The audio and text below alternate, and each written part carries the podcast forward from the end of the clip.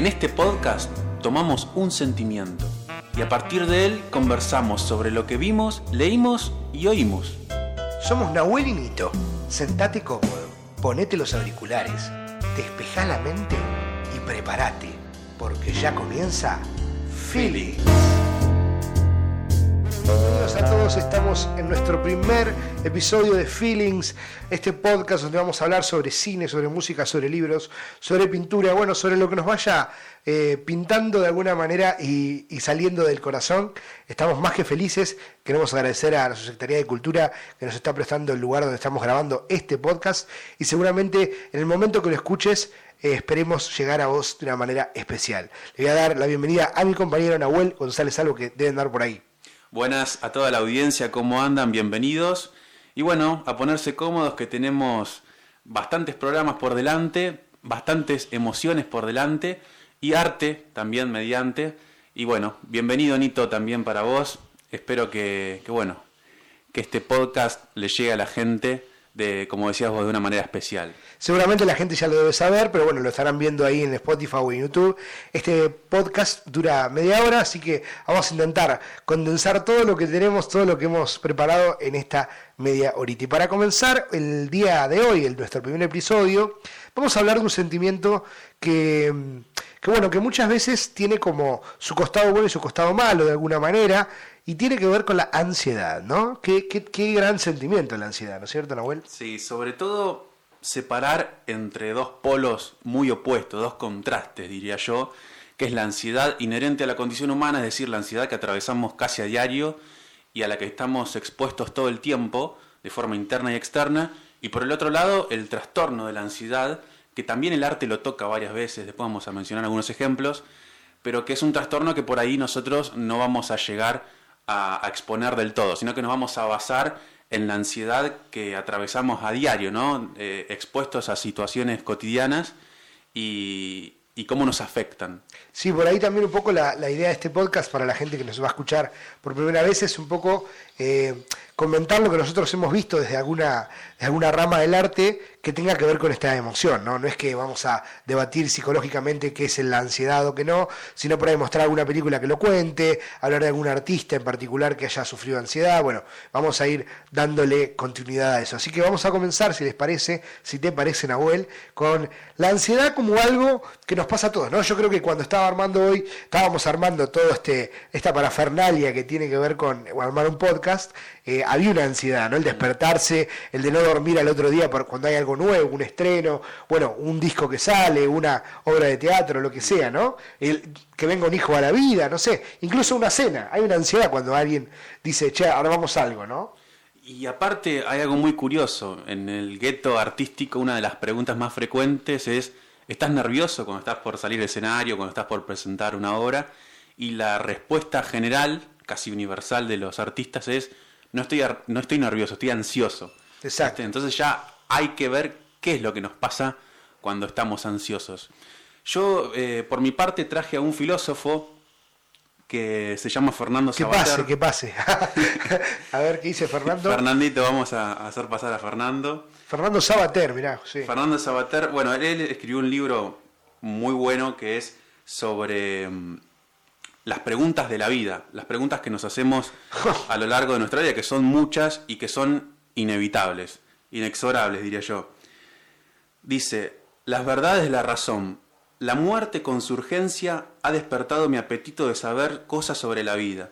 Quiero dar respuestas a mil preguntas sobre mí mismo, sobre los demás, sobre el mundo que nos rodea, sobre los otros seres vivos o inanimados, sobre cómo vivir mejor. Me pregunto qué significa todo este lío que me, en el que me han metido.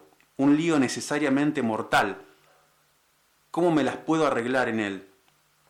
Todas esas interrogaciones me asaltan una y otra vez. Procuro sacudírmelas de encima, reírme de ellas, aturdirme para no pensar, pero vuelven con insistencia tan breve que son casi momentos de tregua. Y menos mal que, que vuelven, porque si no volviesen sería una señal de que la noticia de mi muerte no ha servido para nada, solo para asustarme, de que ya estoy muerto en cierto sentido, de que no soy capaz más que de esconder la cabeza bajo las sábanas en lugar de utilizarla, querer saber, querer pensar. Eso equivale a querer estar verdaderamente vivo. Vivo frente a la muerte, no atontado y anestesiado esperándola. ¿Y a qué, presento? ¿Qué idea presento yo con esto? Yo quiero eh, exponer a la ansiedad casi como una reacción, como una respuesta a la idea de finitud. ¿no? En el momento en el que nos enteramos que somos mortales, ponemos proyectos a bordo de la ansiedad para de alguna manera burlar, burlar esa finitud, ¿no? Como que se nos queda, como que nos avisa alguien que el tiempo está por acabarse en cualquier momento, que tampoco sabemos cuándo es, porque podría ser hoy, mañana, dentro de 50 años. Pero yo creo que el mundo también, de alguna manera, fue ganando ansiedad. O sea, la, el tiempo de vida que tenían nuestros abuelos, nuestros bisabuelos, era totalmente relajado. Nosotros hemos adquirido un estrés también y, una presión social y cultural que también nos hace estar mucho más ansiosos, ¿no? Y pendientes incluso hasta, por ejemplo, un mensaje que llega, ¿no? Mm. O un WhatsApp, o, bueno, lo que decíamos hoy, eh, un mail de tal lugar para que nos avise tal cosa. Como que también la ansiedad, de alguna manera, nos la van fabricando el sistema, ¿no? Mm. no además de que es una condición inherente de cada ser humano, eh, también está de alguna manera bastardeada porque nos están, nos están haciendo ser ansiosos, nos están eh, preparando, o incluso en la escuela, ¿viste? Esta idea de, bueno, falta una hora para la prueba, como si, si por, hacerlo una hora más tarde, una hora menos, un, más tiempo, mm. eh, puede ser mejor o peor, ¿no? Una cosa... Está buenísimo lo que decís porque refuerza esta idea de que no podemos escapar de la ansiedad. Yo decía hace un ratito que todas estas preguntas que nos hacemos en la vida son de alguna manera para escapar de la ansiedad, ¿no? Para tratar de responder y entender, ¿no? Eh, calmar al menos un ratito esa ansiedad y que esas preguntas puede que no se respondan nunca. Y por otro lado, nos ponemos proyectos para tratar de eludir ¿no? ese, ese bache y esos proyectos terminan generándonos más ansiedad. Entonces volvemos, volvemos al Es una cadena que no termina nunca. Siempre tenemos a bordo la ansiedad, ¿no? Bueno, y a nosotros nos pasó un poco eso, digamos, cuando comenzamos a hablar de, armar algo así, digamos, nos habíamos juntado por otro proyecto, porque también convengamos que la cuarentena nos puso a todos contra la pared y nos hizo pensar en, y nos puso ansiosos en esta idea de, bueno, cuándo salimos, cuándo viene la vacuna, si nos vamos a curar, si no y a los artistas particularmente, creo que vos hablábamos de que nos pasaba lo mismo, que hay como una ansiedad de querer salir, de querer poder hacer lo que hacíamos antes, pero también un miedo y a la vez el hecho de decir, bueno, yo lo voy a hacer por las dudas, por más que no, no pase nada, lo voy a armar. Y esa ansiedad misma también nos va consumiendo, porque mm. al tener algo que no sabes si lo vas a armar o no, también te genera una ansiedad. Es como... sí, sobre todo fue un entrenamiento para los artistas en general y para todas las personas que tengan un proyecto no saber cuándo va a salir andando ese proyecto, si en 15 días, en un mes o en un año, bueno, también entrena la ansiedad, ¿no? Y me parece que, bueno, que la ansiedad, de alguna manera, como decíamos hoy, tiene varias aristas y dos de ellas son la cotidianidad y por otro lado el trastorno. Hoy hablamos, por ejemplo, de la película Taxi Driver, por ejemplo, ¿no? Donde vemos que hay un desequilibrio ahí, ¿no? Nos muestra eh, de forma paulatina cómo un hombre se va transformando va mostrando las secuelas de, un pasado militar y cómo la noche en el taxi lo va, lo va eh, casi comiendo. Sí, si hablamos del cine, hay muchas películas que abordan la ansiedad, no solo directamente, sino indirectamente, mostrando por ahí eh, el lado más oscuro de la ansiedad que tiene que ver con el trastorno, ¿no? Estos trastornos también obsesivos compulsivos, por ejemplo. Bueno, en el caso del teatro lo han llevado un poco al humor con la obra Tok Tok, por ejemplo, mm. que también hay una versión muy buena española, donde trabaja Oscar Martínez, en Netflix, ¿no? Pero digo, eh, también es algo, como decíamos, que es inherente a todos y que de alguna manera el cine ha utilizado como un recurso también, generar esa ansiedad en el público, ¿no? Mm. Bueno, no solo en el cine, pero por ahí el cine tiene esto de que vos vas a ver una película y si la película dura tres horas, la mayoría de la gente se la aguanta, ¿no? Se levanta y se va, mm. ¿no? Y, y, creo que hay directores que juegan un montón con eso. Yo creo que sí, es justamente eso que decís que termina siendo una herramienta artística la ansiedad, porque es tan universal como otras emociones que empieza a ser eh, una herramienta para sacarle jugo, la expectativa, la tensión, eh, hacernos esperar para el descanso, para el refugio, para el portal, ¿no? Eh, termina siendo como un recurso que si yo mezclo con otras cosas, en un cóctel casi milagroso, me puede crear, quedar una obra artística eh, que, que identifique a la gente. O en este caso también generar algo que sea totalmente un bodrio, porque digamos, eh, todo tiene que estar en su justa medida. Por ahí vos querés que generar ansiedad, pero terminás generando hastío directamente porque no pasa nada y la gente quiere que termine y la ansiedad es porque termine, no Sí. porque pase algo más. El otro día hablábamos de una película muy buena que se llama mm, eh, Fragmentos de una mujer, Scorsese. de, de- producida por Scorsese, de que está en Netflix si la quieren ver. Y claro, en esta película el- lo, lo importante lo vemos en los primeros 5 10 minutos. Y después el resto de la película te genera una ansiedad por saber qué va a pasar después de lo que ya viste que es lo importante en sí. ¿no? Porque vamos a contar un poco que, que la, la película comienza con una mujer que va a dar a luz, la partera no viene, aparece otra partera. Y no vamos a spoilear nada porque en realidad sí arranca la película, ella pierde el hijo, se le muere en el parto, y claro, y después durante la película comienza todo lo, lo que sería la, la segunda parte, que tiene que ver con la relación de este, de este matrimonio joven, cómo esa pérdida de ese hijo modifica, y uno como espectador busca, busca que tenga un fin, ¿no? O como que termine, de para bien o para mal, pero esa ansiedad te la genera, el decir, Sí. ¿para dónde va a ir esto? Porque es angustiante para uno. Yo creo que también eso es planeado, es decir, que pase toda la trama en los primeros 10 minutos y que después sea nada más que el después. Es decir, que después, que después los personajes también sufran eso, ¿no? Porque eh, es algo que hay que, hay que, que no se, lo que no se habla, ¿no? ¿Qué pasa después? ¿Qué pasa en ese agujero negro de la crisis que viene después para esa pareja, ¿no? O sea, es, es- está, es, es obvio que les hizo mal, los condicionó, pero ¿de qué manera, no? Contar eso a través del cine. Y el cine también, por ejemplo, hay directores como eh, Gaspar Noé, por ejemplo, que juega en una película que, que es tremendamente violenta y, y, y, digamos, te pone en, ese, en esa ansiedad, pero, pero incluso te, te- te lastima, que tiene que ver con irreversible, ¿no? Una película que está contada atrás para adelante y en el cual todo el tiempo vos, vos vas viendo lo que fue pasando, entre comillas, porque en realidad lo vas viendo de pasado a presente, y cómo esa, esa, ese hecho que ocurre es realmente irreversible, porque lo que estás viendo ya no lo podés cambiar, ¿no? No. Y la ansiedad que eso te genera, porque decís, y no puedo hacer nada, y, el ta- y los personajes tampoco, ¿no? Y, y bueno, y otra película que también tiene que ver por ahí con la ansiedad y con esto de, de querer saber lo que va a pasar con, eh, con el personaje a la vez, es Memento. ¿no? Memento, sí. Eh, por ahí...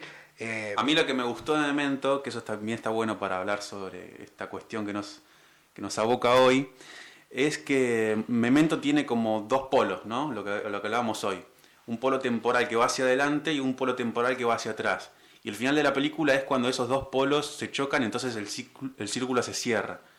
Eso es muy interesante. Entonces nosotros vemos eh, al protagonista que tiene un problema de memoria que no, no puede recordar, no puede eh, eh, tener nueva información. Entonces él como va re- eh, tratando de, de unir cosas para ver qué le pasó Armando el rompecabezas. ¿no? Claro, En su cabeza. Pero el espectador también arma ese rompecabezas, eso es lo interesante. son, son películas que están también desde la filmación, desde, desde los planos. Otra película que, que va, no en ese género, pero sí en la forma de contar es Amelie también, donde el personaje tiene como esto de, de- como un pequeño trastorno de ansiedad y, y se fijan en, en detalles, ¿no? Por ejemplo, qué sé yo, en la ropa que lleva el personaje, dónde va, qué es lo que está haciendo la gente. Esa escena es fantástica. Dice, bueno, estamos en Francia, estamos en tal lugar, en este momento está pasando esto, esto y esto, ¿no? Sí. Y también eh, yo creo que la ansiedad es algo que no podemos controlar. No es, un- no es una emoción controlable. Bueno, yo creo que ninguna emoción o sentimiento son realmente racionales o, o, o que uno puede decir, bueno, se terminó. ¿viste? Ojalá pudiéramos decir se terminó la ansiedad y, y listo. Sí, porque aparte tiene que ver, como decíamos hoy, con una parte externa y otra interna. Eh, hay cosas internas que yo puedo ir solucionando, pero hay cosas externas Que me van. que me van a, y sí, me van a condicionar, me van a afectar. Por lo que, bueno, siempre estamos expuestos. Aunque nos quedemos sentados en casa, siempre vamos a estar expuestos a la ansiedad. Por eso está, está bueno empezar este podcast con, con, un, con una emoción tan universal. tan universal y, y- y también, eh, volviendo también al cine, cómo, cómo, cómo la ansiedad, si vos ves un- la película, por ejemplo, como El Cisne Negro, cómo, cómo, cómo vos ves el- eh, la transformación que surge en el personaje del inicio al final de la película. ¿no? Eh, el aviador, otro, otro caso, de- con... eh, ahora no me acuerdo quién la dirigió, pero bueno, Leonardo DiCaprio hace... Que de- me parece. me parece, bueno, mira, entonces debe tener alguna cosa, sí, él sí. con su ansiedad. Eh, Y bueno, y también nos pasa con estos directores que juegan, como decíamos hoy, con el tiempo. Me acuerdo de haber visto la última de Tarantino, que tiene que ver con hace, hace, hace tiempo en Hollywood, ¿no? Hollywood, sí. Y es una, son películas que duran tres horas. Entonces, eh, mi compañero con el que habíamos ido a ver la película, claro, en un momento dice, ¿cuándo termina esto? Sí. Porque, porque realmente te pone en ese lugar de, de que pase algo. Bueno, Tarantino, por ejemplo, una curiosidad, ¿no? Kill Bill se grabó todo de un tirón, igual que las últimas dos de Matrix, y estaban planeadas para durar cuatro horas. Y le dijeron, no, no podemos Así tener no, la gente cuatro horas. Así Así, no. que la partieron en dos pedazos, ¿no? Y la sacaron en un año cada uno, y obvio que eso es mejor para, para la para la producción. taquilla, sí. claro, pero... Pero estaban planeadas a cuatro horas. O sea, la, la mente del artista también tiene eso eh, de la ansiedad, ¿no? Que, que, que sabe que, que el espectador también va a tener que elaborar eso. Y, y bueno, hablando también de eso, de, de- de las cosas que duran más de lo que tienen que durar, recuerdo el, el- el el- el recital que dio el Flaco Espineta, ¿no? De las bandas eternas que... Y cuatro horas. Bueno, hay que estar cuatro horas siguiendo y más allá del artista, el público aguantándoselo también, Sí. porque es el, yo siempre digo que el, el artista tiene una entrega y, y si su entrega es real y verdadera, el público también va a acompañar, Mm. pero, pero en sí yo creo que la ansiedad te saca de eso, te saca de esa, de esa onda, de esa magia. ¿no? Sí, e- es importantísimo porque mm, hoy hablábamos de la ansiedad. En el momento en que nosotros sabemos que nos vamos a morir, esto tiene un tinte casi filosófico, pero en el momento en que nos vamos a morir, el tiempo es contado, por lo que hay que hacer cosas, ¿no? Hay que, hay que tener acciones. Entonces, en el momento en que nos vamos a morir ya se nos, establece un lapso. Y en ese lapso tenemos que hacer todas las cosas que nosotros pensábamos hacer cuando creíamos que, éramos inmortales, como los animales o como los niños, ¿no? También nos queda, al ser humano yo creo que le queda siempre esta idea de, de querer dejar algo. Entonces, en, esas, en esa ansiedad de vivir, uno también tiene esa ansiedad de, que, de ser recordado, ¿no? Sí. Vos habías puesto acá, eh, nosotros tenemos un pequeño esquemita de una pregunta, ¿no? Se necesita sucesión para suscitar, suscitar ansiedad, todo con ese. Me encanta para leerlo rápido.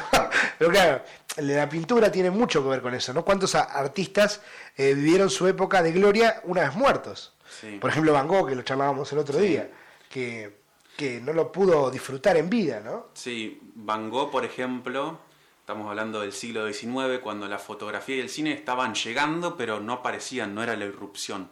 Hasta el siglo XX, viste que el, Claro. el cine no, No aparece. no y no sé, tampoco, eh, tampoco llega a la gente, viste, era para un grupo No era popular, selecto.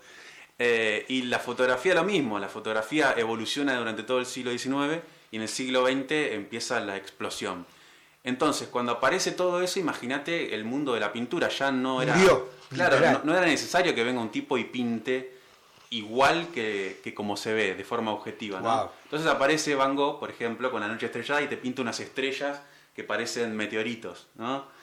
Y le pone la noche estrellada, o sea, eh, sugiere que, esos, que esas bolas blancas que hay ahí arriba son estrellas, aunque no lo parezcan. Entonces esta es la pregunta, ¿se necesita sucesión para suscitar ansiedad? Esa pintura, ahí como está, en, en el momento en que la vemos, ¿no nos despierta ansiedad? Exacto, y también el hecho de eh, todo en, la, en, en- en el- la modernización también te genera una ansiedad de lo que está por morir. Por ejemplo, cuando surge el cine, el teatro también eh, eh, iba a morir en algún momento, ¿no? Decir, bueno, si yo lo puedo ver directamente a los actores que, que no los voy a ver nunca en la vida, porque en Hollywood está, yo estoy en Argentina, por ejemplo, y lo puedo ver acá y lo puedo tener ahí, bueno, sí, pero hay algo que, que se muere en el otro, en el otro sentido, de la, de la presencialidad, ¿no? Sí. Que también lo está pasando ahora con, con esto de los streaming y todas estas cosas. Sí.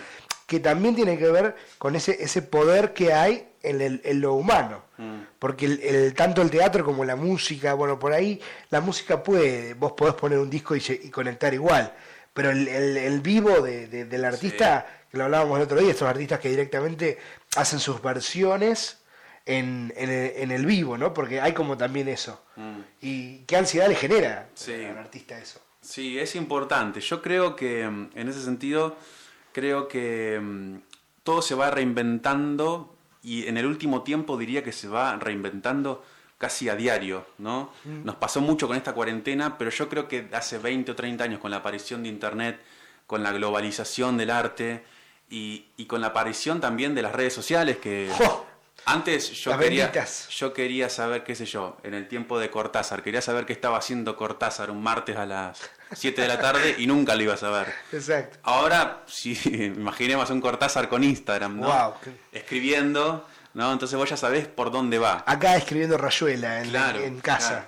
en Mendoza. Claro, bueno, entonces, viste, esas cosas creo que se van reinventando todo el tiempo y que los artistas tienen esa ansiedad en ese sentido también, de no saber qué va a pasar, en qué plataforma tengo que crear mi música, en qué plataforma tengo que vender mis obras, ¿no? Está bueno que la gente venga al teatro, pero también las puedo vender por streaming, ¿no? Y en este caso, de este año, si no las vendo por streaming, no trabajo. Exacto. ¿No? Exacto.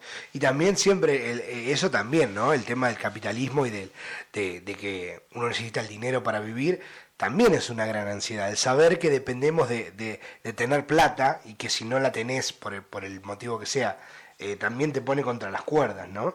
Y, y- bueno, y también un poco hablando de, libros, también yo pensaba en la ansiedad por ahí como esta idea de los viajes iniciáticos o de estos libros que nos hablan de alguien que se larga, por ejemplo, la primera novela, ¿no? El Quijote, esta idea de, de la locura, pero también lleva con esta idea de, de la ansiedad de largarme a la aventura, ¿no? Sí. Y, y lo que implica también eso. Creo que, que el artista, si bien es un, es un ser más ansioso que, la, que, la, que, el, que el general, porque todo el tiempo está generando cosas nuevas, eh, hay algo de locura en eso también, ¿no? Sí. De perderse en esa, en esa ganas de hacer algo nuevo. Creo que hay algo que tiene que ver, que se puede unir con lo que hablábamos al principio. Yo creo que hay una necesidad de querer entender. Si sabemos que nos vamos a morir, que hay una eternidad antes de nosotros y que hay otra eternidad después de nosotros, ¿para qué estamos acá? ¿Cuáles son esas razones que nos convocaron? ¿Y, y qué es esto, no? Entonces creo que es eso que decís vos de los libros iniciáticos o de viajes o de odiseas, O de búsqueda de respuesta, Claro, ¿no? yo creo que se largan a buscar esa respuesta de alguna manera un poco más física, pero que también nos identifican esas búsquedas, porque de alguna manera a través de todos los proyectos y de todas las cosas que hacemos, estamos tratando de responder, tratando de entender, y con toda la ansiedad que eso conlleva. Sí, sí. Y también hay una, digamos, como, como una búsqueda casi espiritual y religiosa en esa búsqueda, en esa, repitiendo, ¿no? Pero digo, en esto de querer buscar una respuesta, eh, buscar algo que está más allá de la respuesta que me puede dar un libro o algo. Sí. También la realidad es que no hay respuestas escritas. Ah. Para cada uno fue una cosa distinta. Y también el tema de, por ejemplo, de una biografía, ¿no? De, de descubrir artistas, cómo surgieron estos artistas, también nos ayuda a lidiar a nosotros con esa ansiedad. Mm. Decir, bueno, yo quiero ser cantante, quiero ser bailarín, no sé cómo, bueno, por ahí, viendo la historia de algún otro, Sí. eh, el otro día había, veía una película que dieron en Fox eh, a la tarde, que es la del equilibrista, no sé si la viste, que No se la llama vi. Sobre las cuerdas. Es la historia de un equilibrista verdadero, Petit era de apellido, y él, en el, cuando fueron a inaugurar las Torres Gemelas, Ah, ilegalmente sí, la vi, la vi, puso un cable y hizo eh, equilibrismo de arriba, ¿no? Y cómo su, su ansiedad y su deseo, más que la ansiedad en este caso, lo llevan hasta la locura al tipo. Porque realmente es un acto de locura lo que quiso hacer. Pero, pero también lo sigue este deseo de, de- de- de trascender, de que recuerden su mente, de recuerden lo que hizo. Él le llamaba el golpe, ¿no? Su Mm. golpe. Eh, y bueno, eso, eso es muy, pero muy Está interesante. buena esa idea del golpe porque a veces, viste, pensamos que el golpe nos va a traer todas las respuestas en un momento y, y va a abrir el panorama a que la gente entienda también esa respuesta. Y es probable que esa respuesta nunca llegue, lo que decía Sabater hace un rato. Eh, es posible que esas preguntas no se respondan nunca, porque nunca se han respondido hasta ahora, ¿no? O sea, el que te quiere vender una verdad, de alguna manera te está, de alguna manera Engañando. estafando, Eh, sí, ¿no? sí, sí. O sea, la religión de alguna manera es eso, uno sabe que es eso en el fondo, Pero la fe, digamos, en la, eso. la fe en eso, o sea, la necesidad de tener una respuesta es fuerte. Sí. Y el capitalismo también es eso. Esta, esta, el capitalismo qué es? Eh, capitalizar, guardar, preocuparse, ¿no? Preocuparse de lo que va a suceder después. Ah, el, sí, el tener conciencia del mañana, ¿no? Claro. Puedo- hoy me puedo comer todo y, y mañana qué. Entonces, Claro. que- oh, sí, este, este. Bueno, y todo eso sí, directamente te genera más que una angustia, un- una cosa más grande y más grave que tiene que ver con un trastorno y tiene que ver con todo esto que íbamos hablando hoy. Y también hay libros donde directamente se, se juegan esas- esos planteos, ¿no? Yo pensaba un poco en Kafka y la metamorfosis, También pensaba, por ejemplo, en Hamlet, en la obra de teatro, ¿no? Estos personajes que directamente de, de buscar respuestas y buscar análisis se, van transformando. eh, bueno, Hamlet en un loco que mata a toda su familia. Y bueno, y Kafka se transforma en un bicho, ¿no? Directamente pierde su condición humana. Creo que la ansiedad también tiene que ver con eso. Si vos te perdés en esa ansiedad, directamente te perdés, literal, ¿no? No, no, Sí. no hay vuelta atrás. Sí, y también viste que ya está buenísimo la metamorfosis, a mí unos los libros de cabecera para mí, porque el tipo ya se despierta y está así, y la gente directamente ya no lo reconoce, viste, ya no, no, lo, no lo puede adaptar nuevamente a la sociedad. Es por eso que en un momento viene el jefe y le dice, no, tomate el día, eh, quédate tranquilo porque así como estás no, no puedes ir a ningún lado. Y, y él, viste, se preocupa y, y bueno, llega a un fin trágico también Sí. esa, esa novela Sí, sí. y, y la familia como que lo aparta en una, en una habitación separada para que no lo vea nadie, para que no contamine. Eso creo que tiene mucho que ver con, con lo que estaba plaza- ¿Y pasando en el ¿Vos crees que la, la ansiedad se contagia de alguna manera? Si vos te, ves a alguien. Porque a mí me pasó una vez que estaba a punto de salir de escena y yo no estaba nervioso. Para nada nervioso. Y mi compañero sí. eh, Y cuando cruzamos la pata, todo ese miedo y esa ansiedad me la transmitió. Sí, yo y, creo y que me sí. generó un problema, ¿no? Para, para un actor. Yo tema. creo que sí, o sea, la, la sensación de que algo puede estar mal, eh, la ley de Murphy, ¿no? Sí, sí. Si algo va a salir mal, Si le alguien te recuerda la ley de Murphy antes de salir a escena, puede ser un problema. Pero Eh, yo creo que la, preocupación es eso, ¿no? También, o sea, la ansiedad, la preocupación, la expectativa, la tensión, es tratar de resolver, ¿no? Eh, de alguna manera tiene su costado positivo. Si no estaría todo eso, si no fuera inherente, como decíamos hoy, saldría todo mal en algún sentido. Sí, como que también te, permite, eh, bueno, tú hablando de esta metáfora del equilibrista, volver al centro, volver al eje, ¿no? Como que te dice, bueno, no pierdas el eje. Y Esa ultimar todos los detalles posibles. Imagínate que el tipo este, si se, se larga en la cuerda y no ultimó todos los detalles, o sea, Chao. es una, una, una problemática física. Exacto, me, me bueno, y hay algo también en, en un género, o, o particularmente en el cine, ¿no? Que tiene que ver con el thriller y el suspenso, que utiliza la ansiedad, además de para contar una historia, para directamente generártela y, y llevarla a otro costado, ¿no? Esas películas que vos realmente querés o saber quién mata a quién, quién es el asesino, todo eso. Bueno, Hitchcock, un maestro, Sí. ¿no? De la ansiedad. Sí, el concepto, creo yo, más general que utilizamos de, de manera trivial para hablar sobre cine es ¿te atrapó o no te atrapó? ¿Viste? ¿Qué es que te atrapó? Que la trama es buena, que el tiempo es bueno, que, que los actores eh, trabajan bien, que las cámaras están bien, todo eso junto, ¿qué es que sea atrapante? ¿Viste? Y si eso es realmente objetivo, ¿viste? Porque de alguna manera mm, eh, los directores saben algunas cosas, pero generalmente los, los directores conocidos son eh, directores vanguardistas. Por Exacto. ejemplo, Tarantino no es un, un tipo que vino a hacer películas como venía haciéndose hasta entonces. Exacto. ¿No te parece? Y de alguna manera se, se va reinventando y descubriendo su, su manera de, de, digamos, su forma de llegar al público, su, su, su vamos a repetir, su fórmula, ¿no? Cada director tiene su fórmula y, y va manejando. Te digo que, que vamos a apurarnos porque nos quedan dos minutos y hay muchas cosas para, más para decir. Hablábamos un poco también de, de la ansiedad y la estética musical, ¿no?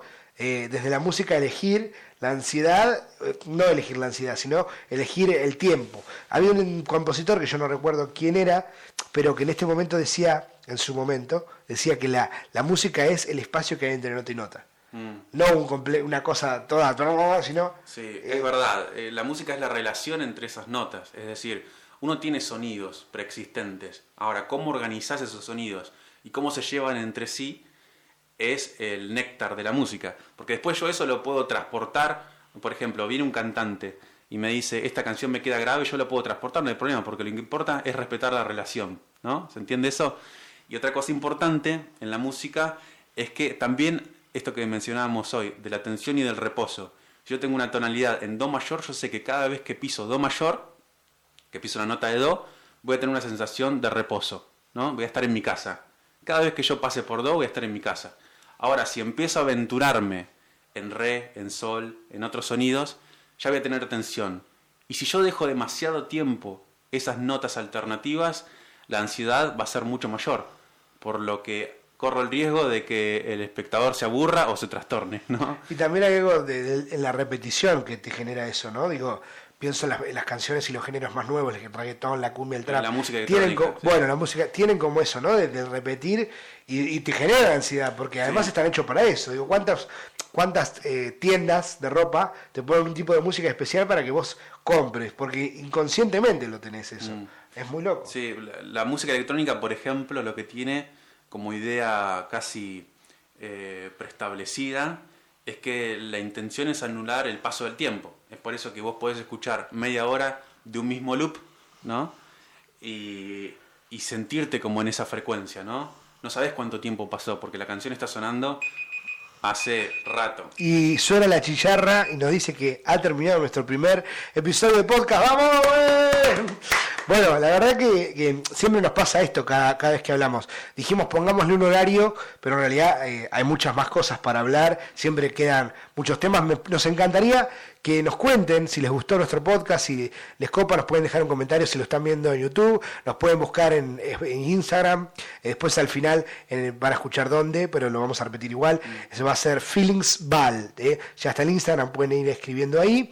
Y una recomendación que les voy a hacer para, para irnos es una canción de Julia Michaels y Selena Gómez, que sufrió ansiedad, trastorno de ansiedad, se llama Anxiety, Anxiety en inglés con X, eh, ansiedad, y está, está muy interesante ver de- desde la primera persona, ¿no? Cómo, cómo se siente, porque también es, convengamos que, que realmente es un problema para mucha Sí, gente sí, sí. la ansiedad. Sí, y también por ahí el que tiene ganas sugerir emociones, ¿no? Vamos a tener algunos programas por delante, así que nos encontramos la semana que viene. ¿Cuántos haremos? 300, más o menos. Y hay muchas emociones.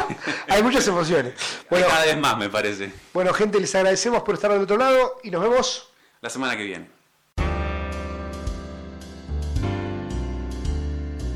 Ya terminó Feelings. Gracias por estar del otro lado. Antes de irte, déjanos un comentario en nuestro canal de YouTube o en el Instagram Feelingsval. Hasta la próxima semana.